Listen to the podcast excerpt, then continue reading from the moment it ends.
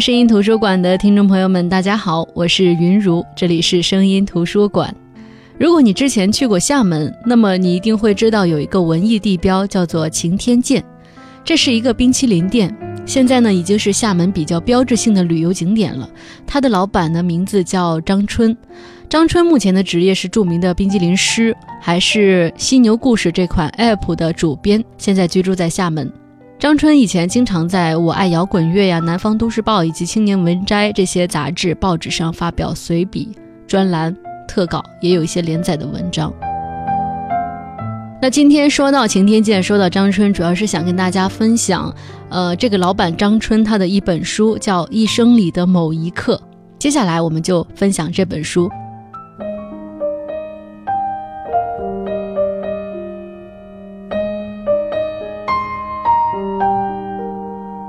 说到张春呢，我觉得我很难把他归类。在很多人看来，他的身上闪耀着常人不可及的光芒，因为他的头衔很多。在介绍他的时候，我们通常会提及到说他是晴天见的老板娘，他是知乎的说书人，他是唐公益的创始人之一，他是犀牛故事的主编，他是职业的冰激凌师等等。可是通过这样的一本书《一生里的某一刻》，会让我们体会到他的简单，体会到在简洁文字的背后。全身光环的背后的那个张春，一个真实的张春。一个午后，我在床上开始读《一生里的某一刻》这本书。等我真真正正读完它了之后，我才发现这本书的版面设计特别为读者考虑，而且这本书的节奏恰好能使一颗浮躁的、急需提取关键词的心慢下来。字里行间的油墨味不浓也不淡，刚刚好。可以说，这是一本非常私人化的书。一本书二十一万字，二百八十九页，主要分为《你好，小地球》《梦境仓库》《我和他》以及《世界尽头的风景》四个小节，分享了四十二个故事。读这本书的时候，你会感觉就好像张春就站在我们的面前，微微笑着，或许也有可能是板着脸，这都不重要。重要的是他在我们面前给我们讲故事。这些故事不是血腥的、惊悚的，也不是悬疑变态的。没有什么太多的心惊肉跳、迂回曲折的情节，他讲的只是那些平常生活、身边人、身边事，用平时朴素的语言，把人性当中最平凡、最善良、最微小的幸福和悲伤写到极致。可以说，张春他圆满了大部分文艺青年的梦想。他在厦门开了家小店，不是卖衣服，也不是卖南北的杂货，是专卖冰淇淋和苦艾酒的。这家店就像我刚才说到提到的一样，它有一个非常阳光灿烂的名字，叫做晴天见。当然，也少不了一个标配，就是一只叫做多比的小土狗。张春也画了各种我们见过或者说是没见过的植物，做成了明信片。因为他是毕业于中央美术学院的，学画画的，所以他画的这些明信片都非常的漂亮，夹在书里送给我们。这本书里，他也夹了好几张这个明信片，会让人觉得非常的感动。这些明信片里有静脉分明的桉树叶，也有清新淡雅的翠鲁丽，有仕女般的鸡屎藤，有娇俏可爱的琴叶珊瑚，有憨厚可掬的白萝卜，有雍容华贵的重瓣扶桑。我想。很认真地去观察身边的花草树木，然后用画笔把它们记录下来，细细地附注上它们的属性。这样的人一定是怀着对生活的热爱的人。就像我们有时会想到，谁年轻的时候没梦想过开一家自己的小店呢？书店、咖啡店、餐厅，什么自己的客厅的延伸，呃，可以和朋友小聚的地盘，不赚钱也没关系，因为都是我们的理想主义。但是这些理想、这些梦想，有多少人是真正的实现了呢？可是张春做到了，这也不重要，重要的是他把开店的日常，包括店员和客人的种种故事，都用自己的方式记录下来了。笨笨的店员、有趣的小孩、甜蜜的情侣，都是在这本书里他的故事的主角。书中店长手记一般的文字，看似是稀松平常，都是小事琐事，但是读起来却能令人会心一笑。谁说这些不是一生里值得记录的那一刻呢？往往是这样的吧，很多时刻，很多瞬间，当时经历的时候不觉得有什么，都是在发生之后，我们回忆起来的时候，才会觉得感慨万千。那以上我说到的这些，其实只是这本书的前半部分留给我们的印象。越往后看，会越颠覆之前的感觉。尤其是梦境仓库这部分，张春写的是他曾经的朋友们，虽然依旧是用那种比较戏谑的笔触，但是呢，在这里边仍旧能够感觉到情真意浓、思念满满，不免让人回忆起少女时期的玩伴，那些女孩、那些姑娘，包括当年的自己。但是这些都随着时光一去不返。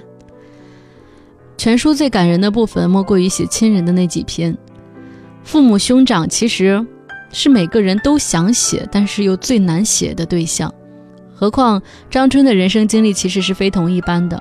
学美术的艺术生本来其实就很辛苦，然后他家中又连续的遭遇重大变故，父亲重病去世后一年，他自己也卧病不起，之后又得了抑郁症。其实难以想象这些身体、心理的双重痛苦是如何加在一位二十多岁的年轻生命身上。那更值得钦佩的是，他的母亲到底是用怎么样的毅力和信念支持着这个家？当然，张春在这里也并没有说刻意的去煽情，他只是就那样娓娓的道来，叙述着那些普通的不能再普通的细节。字里行间传达出的不是博同情、求怜悯，而是让人慢慢回味、细细感受、重新看待身边的人和事儿，珍惜当下。或许这就是张春的过人之处。用不着华丽的辞藻，只需要一双细心观察生活的眼睛和一支记录点滴细节的笔。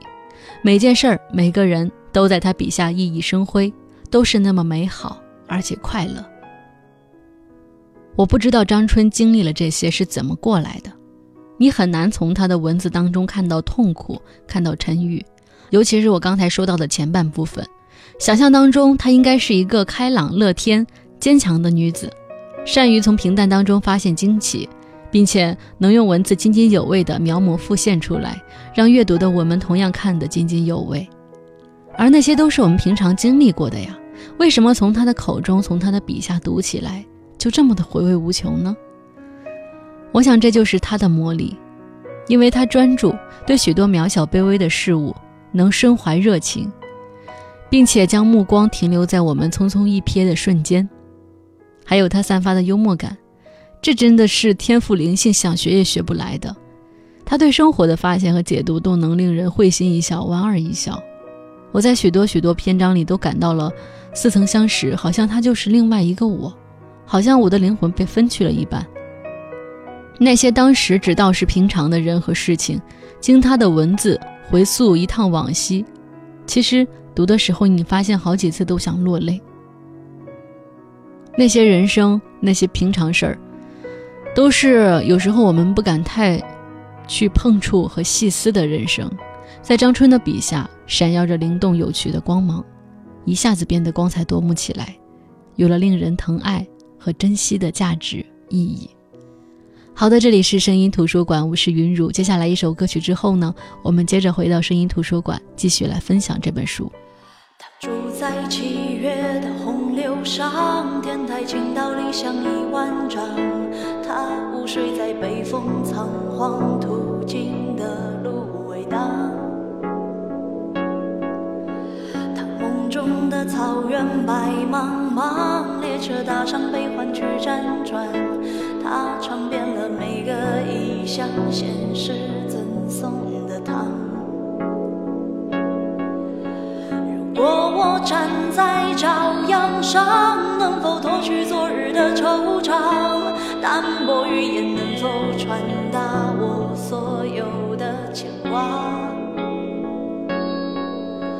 若有天我不负勇往，能否坚持走完这一场？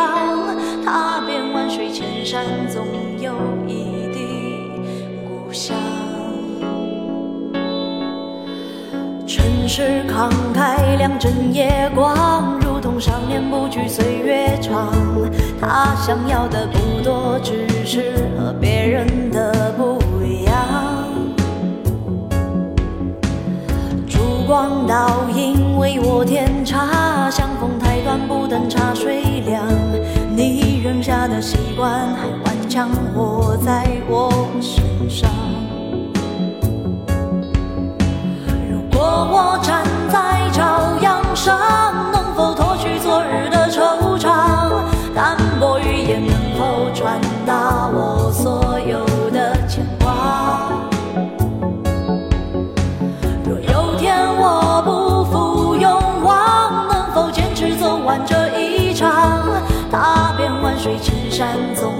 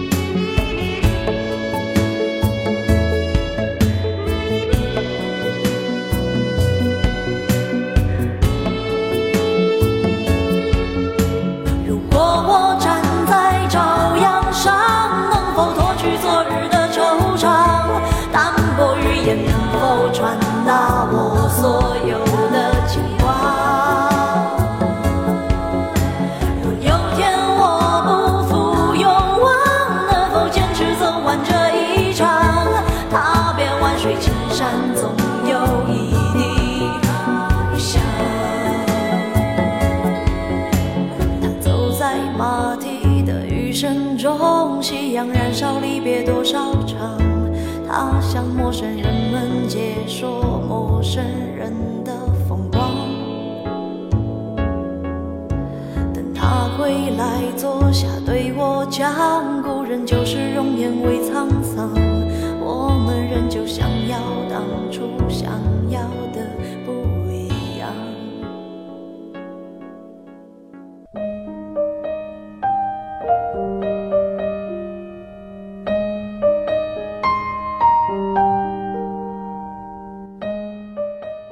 好的，欢迎回来，这里是声音图书馆，我是云如。今天我们分享的这本书呢，是厦门著名的文艺地标晴天见这家冰淇淋店的老板，也是作家张春的一本书《一生里的某一刻》。这本书呢，主要分为四个部分。第一章节《你好，小地球》呢，讲述了作者在厦门的创业经历，讲述了冰淇淋店晴天见内外的动物、植物、客人和孩子们，是关于青春和梦想的篇章。那么，梦境仓库的主体呢，是一组人物素描，描绘了那些真实存在在作者生命中，却好像从他故事里走来的五湖四海的朋友们。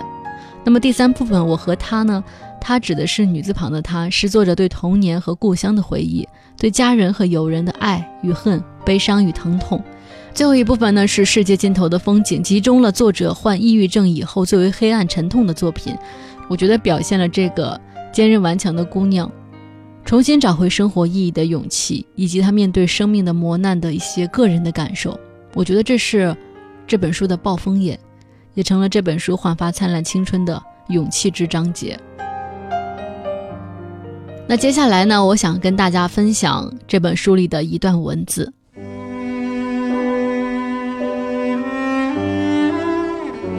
那是某次坐火车回家，那列火车坐了无数次，连列车员都似曾相识。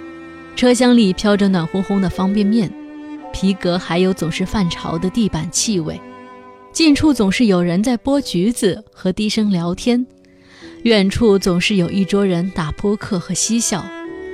火车规律地发出哐哐的声响，窗户暗暗散发出胶皮气味。我坐了一个倒着的座位，看着一棵一棵向前冲的树，眼睛渐渐发酸，并昏昏睡去。等我醒来的时候，似乎火车已经停了一会儿，车厢里已经暗了下来，所有原来嗡嗡的声响，突然间都变成了窃窃私语。睡去前最后一个念头就是下次停车就到家了。我倏地站起来，抓起行李向车门冲去，边走边低声对人说：“对不起，对不起，我到了，我到了。”一路带起了一些昏昏沉沉、灰扑扑的人，他们像是被风掠过的草，渐次抬起头，直起身。穿着绿色制服、靠着车门向外看的列车员，也好像突然从一个清醒的梦里惊醒，慌张地为我打开了门。那是一个很小的车站，所以车门没有靠上站台是常有的事情。最后一级台阶离地面似乎还有一米多高，我不假思索地跳了下去，路基里都是石子，地面不平，人又恍惚，拎着重重的行李，我摇晃了几下，才勉强站定在石子地上。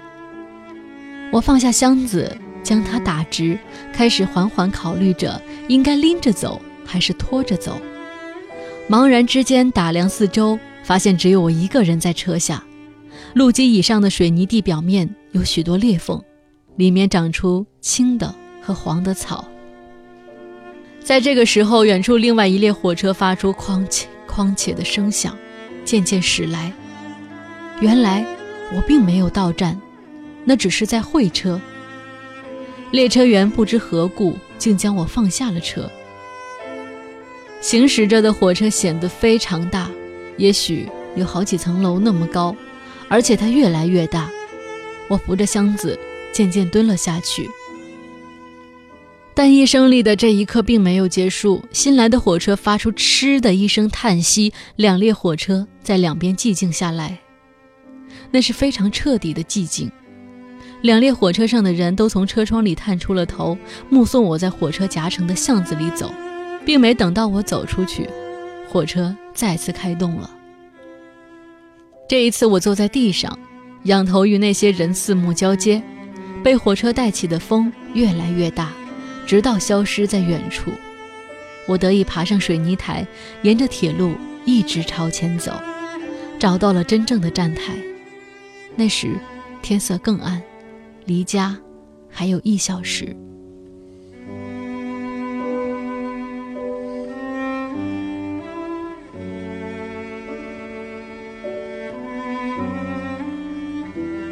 一生里的某一刻，其实这也算是某一刻吧。可能我们也都经历过类似的这样的事件，但是呢，这些时刻呢早已飘荡在我们的记忆里。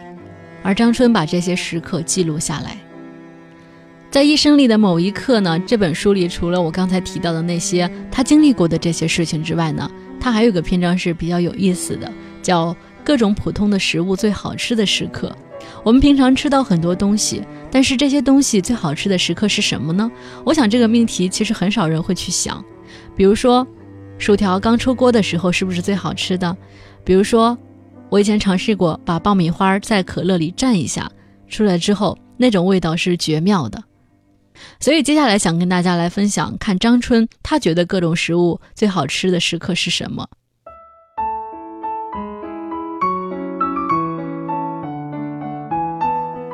白开水要刚好烫嘴的温度，但是不会真的烫到人，微微感受到滚过嗓子的温度，最好是用力喝到满口，让烫嘴的开水轻轻烫到整个口腔。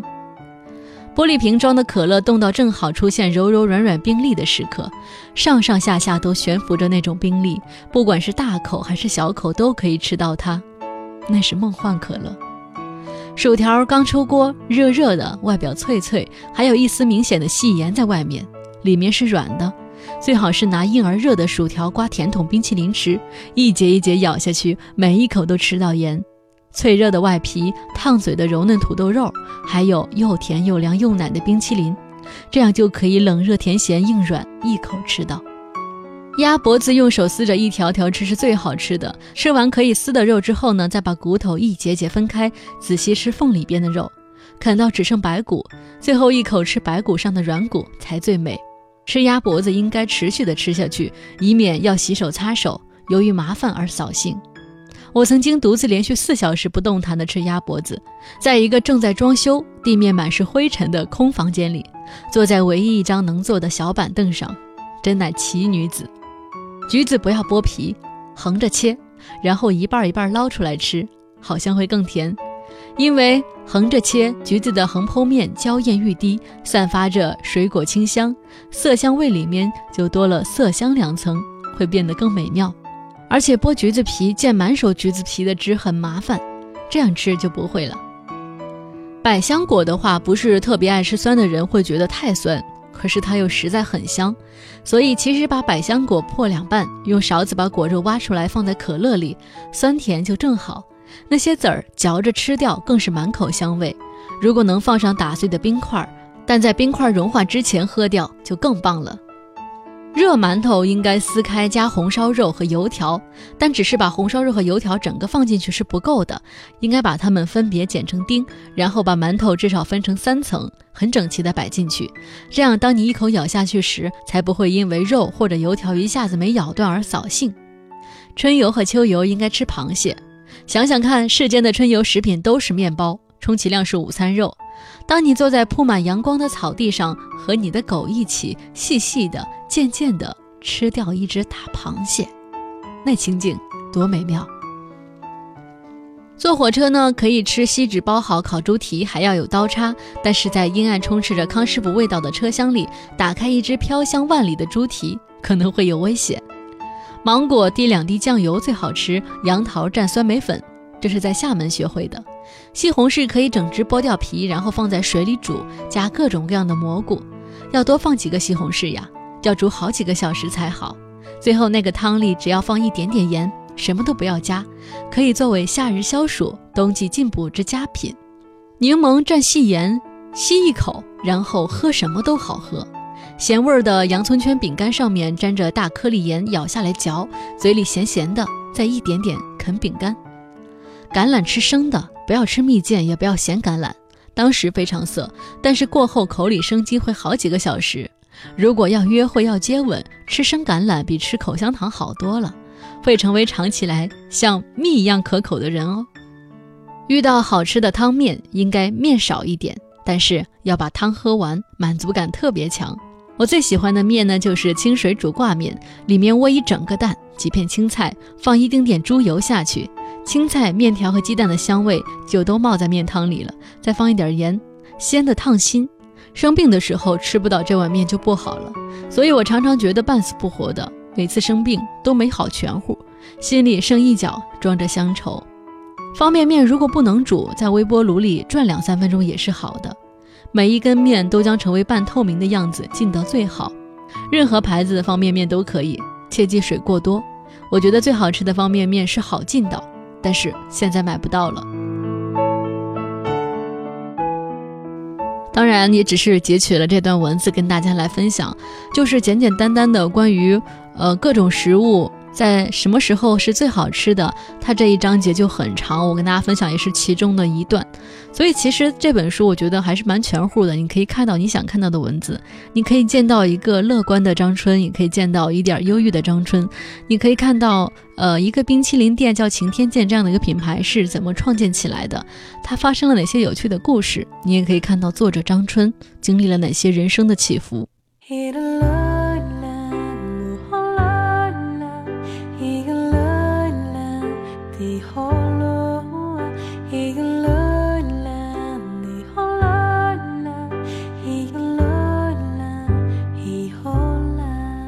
好的，这就是今天我们跟大家分享的这本书，张春的《一生里的某一刻》。有时候我不知道怎么向别人推荐这本书。这本书有趣吗？好像并不是说有趣没有趣的这个问题。这本书有讲什么大道理吗？好像是有一点，但是又不是在教你什么。这本书有什么用呢？我不知道。但是这是我想读的书，读进去就像进入了自己一个人的世界。我好像能理解它。理解本来就是两颗心的问题，永远不会成为一群人的问题。所以说，在我看来，这本书可以让人得到理解。